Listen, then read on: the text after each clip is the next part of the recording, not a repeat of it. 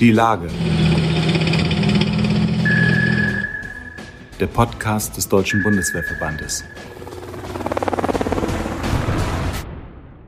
Herzlich willkommen beim Podcast des Deutschen Bundeswehrverbandes. Mein Name ist Jan Bombeck und so viel vorab, heute geht es um Europa. Bei mir zu Gast ist der Schatzmeister des Deutschen Bundeswehrverbandes, Hauptmann AD Jörg Greifendorf, der auch zugleich Vizepräsident von Euromil ist, der Europäischen Organisation der Militärverbände. Damit sind wir schon beim Punkt. Erstmal herzlich willkommen, Jörg Greifendorf. Ja, schönen guten Morgen. Morgen. Ähm, da sind wir schon beim Punkt. Der Deutsche Bundeswehrverband engagiert sich ja schon seit vielen Jahren nicht nur in Deutschland, sondern auch auf europäischer Ebene. Insbesondere in den schon angesprochenen Organisationen Euromil und CESI. Ähm, jetzt mal böse gefragt, warum ist dieses Engagement, dieses europäische Engagement so wichtig? Und jetzt ganz böse gefragt, was hat das DBWV-Mitglied in Deutschland davon? Um diese letzte Frage zuerst zu beantworten, das zukünftige Dienstrecht wird in Europa gemacht. Ich sage nur europäische Arbeitszeitrichtlinie. Aber vielleicht äh, nochmal zu Beginn Ihrer Ausführungen. Ich bin als Schatzmeister unter anderem auch Vizepräsident von Euromail, aber ich bin vor allen Dingen im Bundesvorstand der Themenverantwortliche Europa. Wir sind im Bundesvorstand so aufgestellt, dass wir bestimmte Pakete haben und Dienstrecht und all diese Dinge sind in Arbeitsgruppen, aber so etwas wie Europa ist äh, als Thema aufgestellt und da haben wir eine im Bundesvorstand eine Themenverantwortlichkeit festgelegt. Also nicht nur für Euromil, sondern auch für den Bereich CESI, wo wir Mitglied sind, und auch für den Bereich europäische Bewegung. Und ich spreche auch mit den, mit den äh, verantwortlichen Personen, die im, im, BMVG für die Politik auf europäischer Ebene zuständig mhm. sind. Insofern habe ich da schon einen bunten Strauß, unter anderem auch Euromil. Ja, warum ist es so wichtig? Ähm, wir sind, wenn wir in Europa Dinge lostreten, äh, oftmals überrascht, dass es so ist. Wenn ich an die europäische Arbeitszeitrichtlinie denke, hat man lange Zeit gedacht, in Deutschland, wir sind gar nicht betroffen, die mhm. Soldaten werden es nicht haben.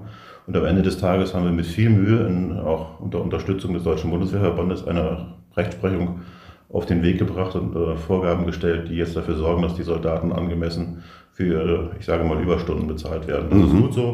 Und das ist anhand der europäischen Arbeitszeitrichtlinie geregelt. All diese Dinge, die sich da betreffen, die werden allerdings auf europäischer Ebene gemacht. Also hat eine slowenische Organisation jetzt gegen diese Dinge geklagt, weil ihre Wachleute, also die ja. Menschen, die Wache schieben, nicht so bezahlt werden. Ah, ja. Da ist man vor Gericht gegangen. Also ist das Thema jetzt wieder aktuell. Und wenn wir nicht aufpassen, dann wird europäisch gelöst, vielleicht dieser eine Fall in Slowenien, und wir haben dadurch schlechtere Bedingungen.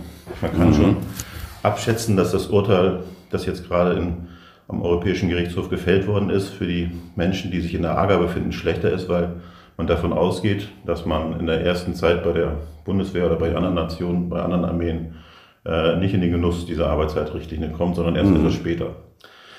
All diese Dinge muss man auf dem Schirm haben und das geht nicht, wenn man aus Deutschland schaut, sondern wir brauchen Organisationen in Europa, die für uns Sensorik machen, also die in den Gremien, die in Europa stattfinden, Ohr an Masse legen, sagt man ja bei uns immer so gerne. Ja.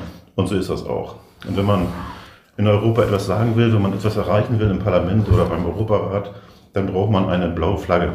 Wenn man dort mhm. keine Dachorganisation hat, die sozusagen für einen losmarschieren kann, dann ist das nicht möglich. Wir sind, es wurde von Ihnen ja schon dargestellt, Mitglied bei CESI. CESI ist äh, der europäische, die europäische Flagge des Beamtenbundes, des Deutschen mhm. Beamtenbundes. Und da, da kämpfen wir zusammen für unsere Besoldung im Wesentlichen, weil wir ja die ähnliche Besoldung haben wie die Beamten hier in Deutschland. Und alles, was mit äh, Besoldung und auch mit Pension zusammenhängt, versuchen wir über diesen Weg zu machen. Wir haben da auch eine Schlüsselfunktion. Unser Oberstleutnant Soos, der vorher Landesvorsitzender im Westen war, ist dort für den Bereich Verteidigung der Sprecher. Insofern haben wir auch da unsere Fühler ausgestreckt und versuchen die Dinge zu bewegen, die wir in Deutschland bewegen wollen, in Europa.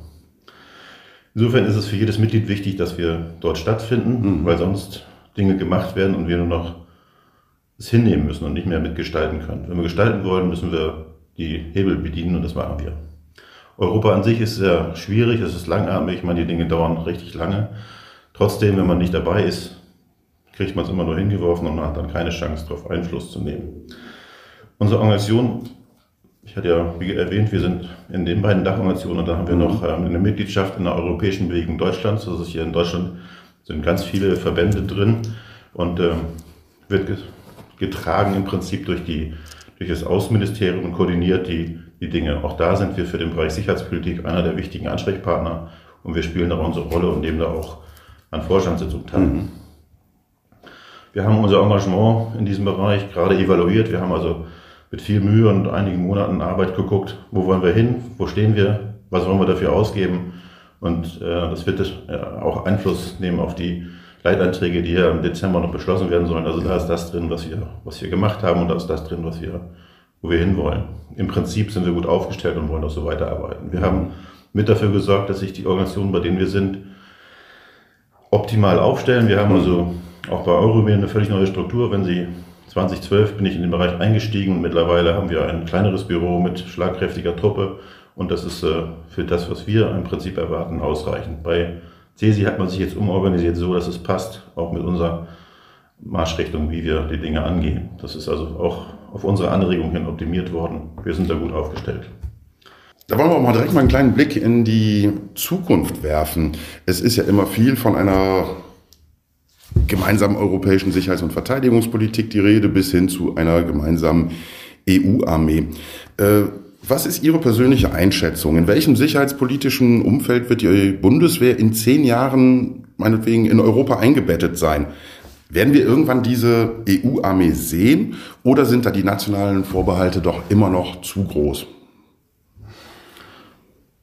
Ist äh, eine schwierige Frage. Man kann da sicherlich unterschiedlich rangehen. Ich gehe nicht davon aus, dass wir übermorgen eine europäische Armee haben, wo mhm. sozusagen die Menschen einfach losfahren, weil das Europäische Parlament es macht. Ich gehe schon davon aus, dass wir Fähigkeiten stellen müssen, um dann entsprechend eingesetzt zu werden. Wenn Sie sehen, was äh, bei Migrationsproblemen, also bei Flüchtlingskatastrophen im Mittelmeer, dann werden auch Schiffe der, der Marine entsprechend abgestellt. Wir haben andere Dinge, wo vielleicht Drohnen im Einsatz sind. Bei Umweltschutz fliegen wir mit unseren Aufklärungsflugzeugen auch in der Nordsee. Also es ist durchaus unterschiedlich, wie man eingesetzt werden kann. Wenn ich an Mali denke, ist es äh, ein europäischer Wunsch gewesen und wir sind sehr national aufgestellt. Mhm. Die, die Aufwendung, die, eine, die ein, äh, ein Staat macht für seine Verteidigung, die sind sicherlich so, dass man nicht einfach sagen will, okay, wir, wir stellen jetzt eine Armee auf, ich sage mal, nicht Deutschland zu sagen, für für Polen und dann werden wir sicherlich nicht äh, die Probleme der Franzosen lösen an, an der mhm. Westküste. Wenn es europäisch ist, dann wird es so sein, nur man schaut auch immer ganz genau drauf, was ist dabei.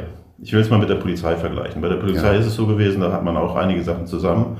Dann wird äh, jetzt im Rahmen der Migrationskriege gab es Frontex. Mhm. Frontex ist ein, da wurden im Prinzip Soldaten gefragt, ob sie für die EU da stehen. Dann hat der Soldaten Richtung Polizei gefragt, ob ja. sie daran teilnehmen wollen. Dann war man als deutscher Polizist in Griechenland stationiert mhm. und hat da mit so ähnlich wie Blauhelm-Einsatz mhm. die Dinge geregelt.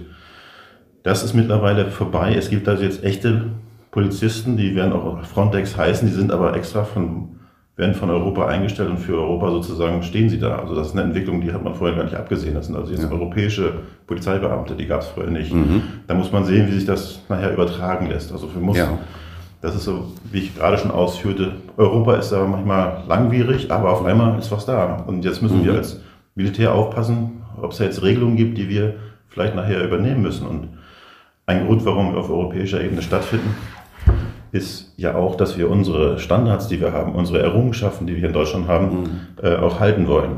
Ich will mal kurz von Euromil berichten. Da haben wir äh, eine Verzahnung mit vielen Militärverbänden aus dem Bereich, ich sag mal, ich sage mal Mittelmeer, eine Rainer dazu. Ja. Und wir haben auch Nordeuropäer und wir haben die Kameraden aus dem Ostblock, die ja noch relativ frisch, also im Prinzip nach der Wende, ähm, ihre Dinge gestaltet haben. Das ist eine völlig unterschiedliche Welt und wir stehen da an der Spitze. Und selbst in Nordeuropa ist man immer noch dabei und fordert die gleiche Bezahlung wie der öffentliche Dienst. Da sind wir länger mhm. links weit hinaus. Wir haben die gleiche Besorgung wie die Beamten ja. und kriegen noch Zulagen dazu. Das haben andere bei weitem nicht. Insofern müssen wir immer schauen, dass Arbeitsschutz, äh, Bezahlung, alles was mit äh, Betreuung zusammenhängt, nicht unseren Standard sozusagen als Minimum, aber wenn andere was Besseres haben, bin ich gern bereit, da mitzumachen. Aber wir sollten sehen, dass wir unsere Dinge mit nach vorne tragen. Dazu muss man dabei sein, wenn es losgeht. Mhm. Das wollen wir tun. Wie gesagt, man ist auf dem Weg, man wird andere Dinge forcieren. Im Bereich der, wenn es um Geld geht, wird immer schneller gelöst. Wir machen jetzt bei PESCO bestimmte Projekte.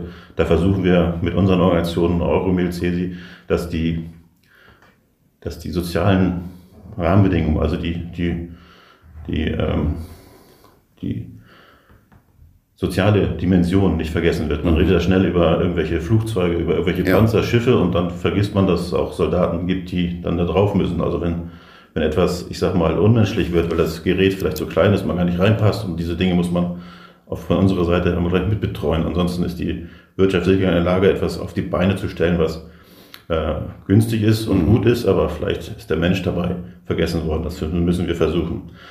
Kurzer Exkurs, wir haben bei den Niederländern gesehen, die haben also per Volksabstimmung abgestimmt, dass sie keine Panzer mehr haben wollen. Ja. Nun ist es für Niederlande gar nicht so schlecht, wenn sie von der westlichen, also aus ihrer östlichen Kante ähm, in Ruhe gelassen werden. Also sind sie auch gern dabei, Panzerbesatzungen zu haben. Das, man fährt im Moment in Lüneburger Heide, in Loheide, in der Nähe von Bergen-Ohne auf dem Platz, fahren also deutsche Besatzungen mit Niederländern zusammen. Also es ist ein gemischtes Bataillon. Und das sind ja auch Entwicklungen, die, die muss man im Auge behalten. Das ist jetzt keine europäische Armee, aber dass man wirklich zusammen in einem, Ja. in einem Gefechtsfahrzeug. Deutsch-französische Brigade ist ein bisschen anders. Da gibt es einen gemeinsamen Stab in der auf Brigadeebene, aber alles andere darunter ist noch sehr national aufgestellt. Zum Teil im Ausland, zum Teil aber auch äh, auf nationalem Boden. Ist mehr ein Aushängeprojekt als, äh, als wirklich eine binationale, durchgemischte Dienststelle. Das sind alles Dinge, die man berücksichtigen muss, wenn man auf dem Weg zur europäischen Armee ist. Und wir gehen davon aus, dass äh, wenn es vielleicht noch öfter Einsätze gibt, die jetzt vielleicht mit Migrationsdingen zusammenhängen oder auch mit Umweltkatastrophen, dann ist man gerne auch mal zusammen unterwegs und da versuchen wir halt die Standards zu legen, dass es irgendwann der Umstieg nicht mehr so schwer ist, egal wie man es nennt. Ja. So. Unterm Strich, ich erwarte nicht eine wirkliche europäische Armee morgen, weil man äh, die Menschen in Europa noch nicht so äh, identifizieren kann. Da gibt es Vorgaben vom Beamtenrecht bis zum, bis zum Eid, die da durchaus unterschiedlich sind. Ja, das ähm, Beispiel Frontex, ähm, das kann man ja auch als gutes Beispiel nehmen. Es sind ja oft auch, ich sag mal, Krisen, die diese Dinge dann auch beschleunigt haben, weil man ja schnell dann auf einmal schnell reagieren musste. Ich sag mal, hoffen wir mal, dass es nicht äh, zu großer Krisen bedarf, um die Europäisierung oder eine Stärkung der Sicherheitsarchitektur in Europa voranzutreiben. Ähm, ja, in dieser Woche war auch, ist auch die Berlin Security Konferenz äh, zu Ende gegangen. Es ist ja eine der größten sicherheitspolitischen Veranstaltungen in Europa. Und Schwerpunkt war auch äh, in diesem Jahr Europa. Der DBWV war dabei, Euromil auch. Ähm, und Sie waren dabei.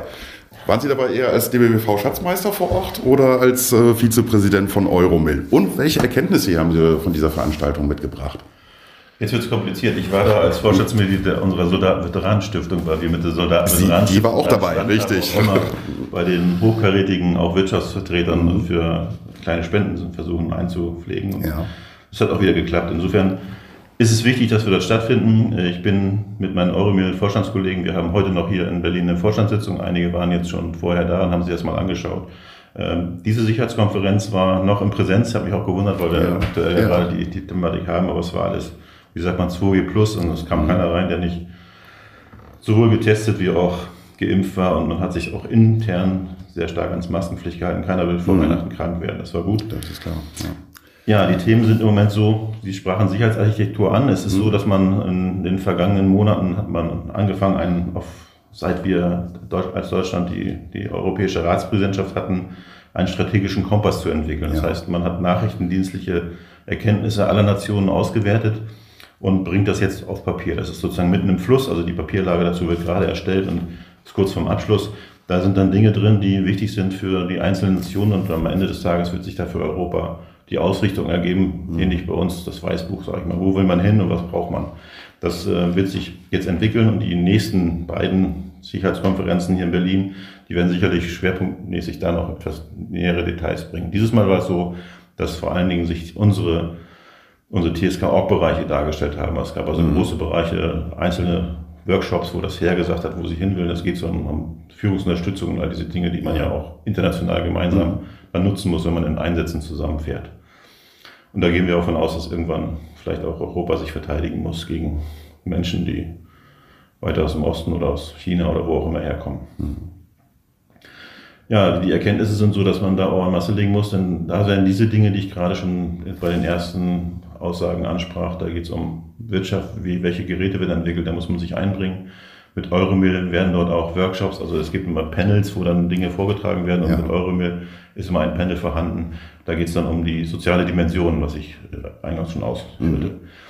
Das äh, ist dann Sache von Euromail. Der Präsident führt das aus und äh, da sind wir auf einem guten Weg. Diesmal ist leider das Panel ausgefallen, weil das BAPS aufgrund der Corona-Lage nicht gekommen ist. Insofern, wenn, das ist sozusagen der Point of Contact und das Ja. BAPS BW in, aus dem Westen Deutschlands hatte versäumt, da Menschen zu stellen, die sozusagen das Panel bilden und wir konnten also nicht dabei sein. Deswegen haben wir nur die Chance genutzt und haben mit den anderen Konferenzteilnehmern gesprochen.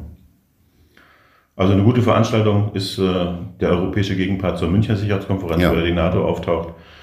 Ein wenig kleiner, aber für Berlin, glaube ich, durchaus etwas, was man haben sollte, um in dieser Community äh, genannt zu werden. Das ist eine gute Veranstaltung. Kommen wir zum Schluss nochmal zu Euromil zurück. Ähm, Im kommenden Jahr wird Euromil ja schon 50 Jahre alt. Das ist ja eine stolze, stolze Zahl. Und äh, Euromil ist ja auch 1972 mit tatkräftiger Hilfe des DBWV ins Leben gerufen worden. Das war ja, glaube ich, ein Herzensprojekt von unserem früheren Bundesvorsitzenden Heinz Volland, der das vorangetrieben hat.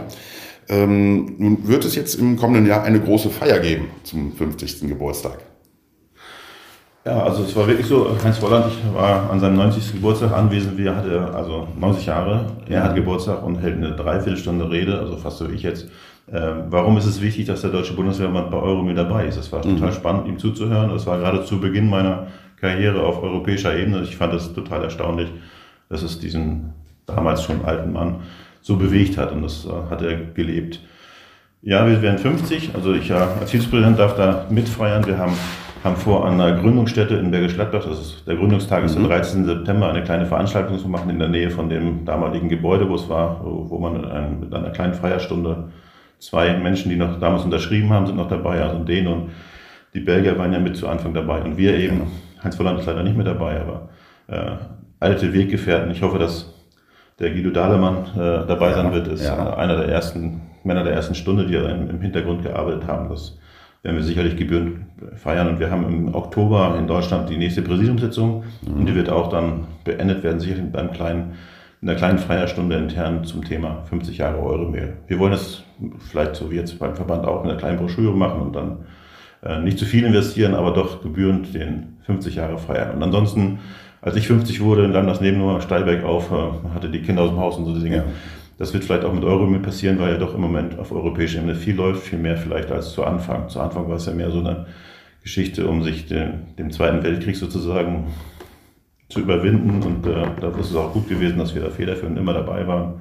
Und das soll auch so bleiben, weil doch, wie ich anfangs schon sagte, wir in Europa sehr unterschiedlich sind. In Portugal wird man, wenn man das macht, was unser Bundesvorsitzender macht, schon mal für einen Monat eingesperrt. Und äh, in, im Osten, Deutsch, im Osten Europas ist man auch nicht ganz so weit, was die, die Einflussnahme auf Entscheidungen im Ministerium angeht, wie jetzt vielleicht bei uns im, in, Nord, in Nordeuropa. Insofern wichtig, dass man ab und zu mal auch zurückschaut und dann auch den kleineren Verbänden die Gelegenheit gibt zu sagen, das ist eine gute Entwicklung gewesen und die sollte man weitermachen. Sehr schön. Da freuen wir uns auch sehr drauf auf diese weitere Entwicklung und die Redaktion des Deutschen Bundeswehrverbandes wird das natürlich eng weiter begleiten. Ja, herzlichen Dank, Jörg Greifendorf und alles, alles Gute. Bleiben Sie gesund.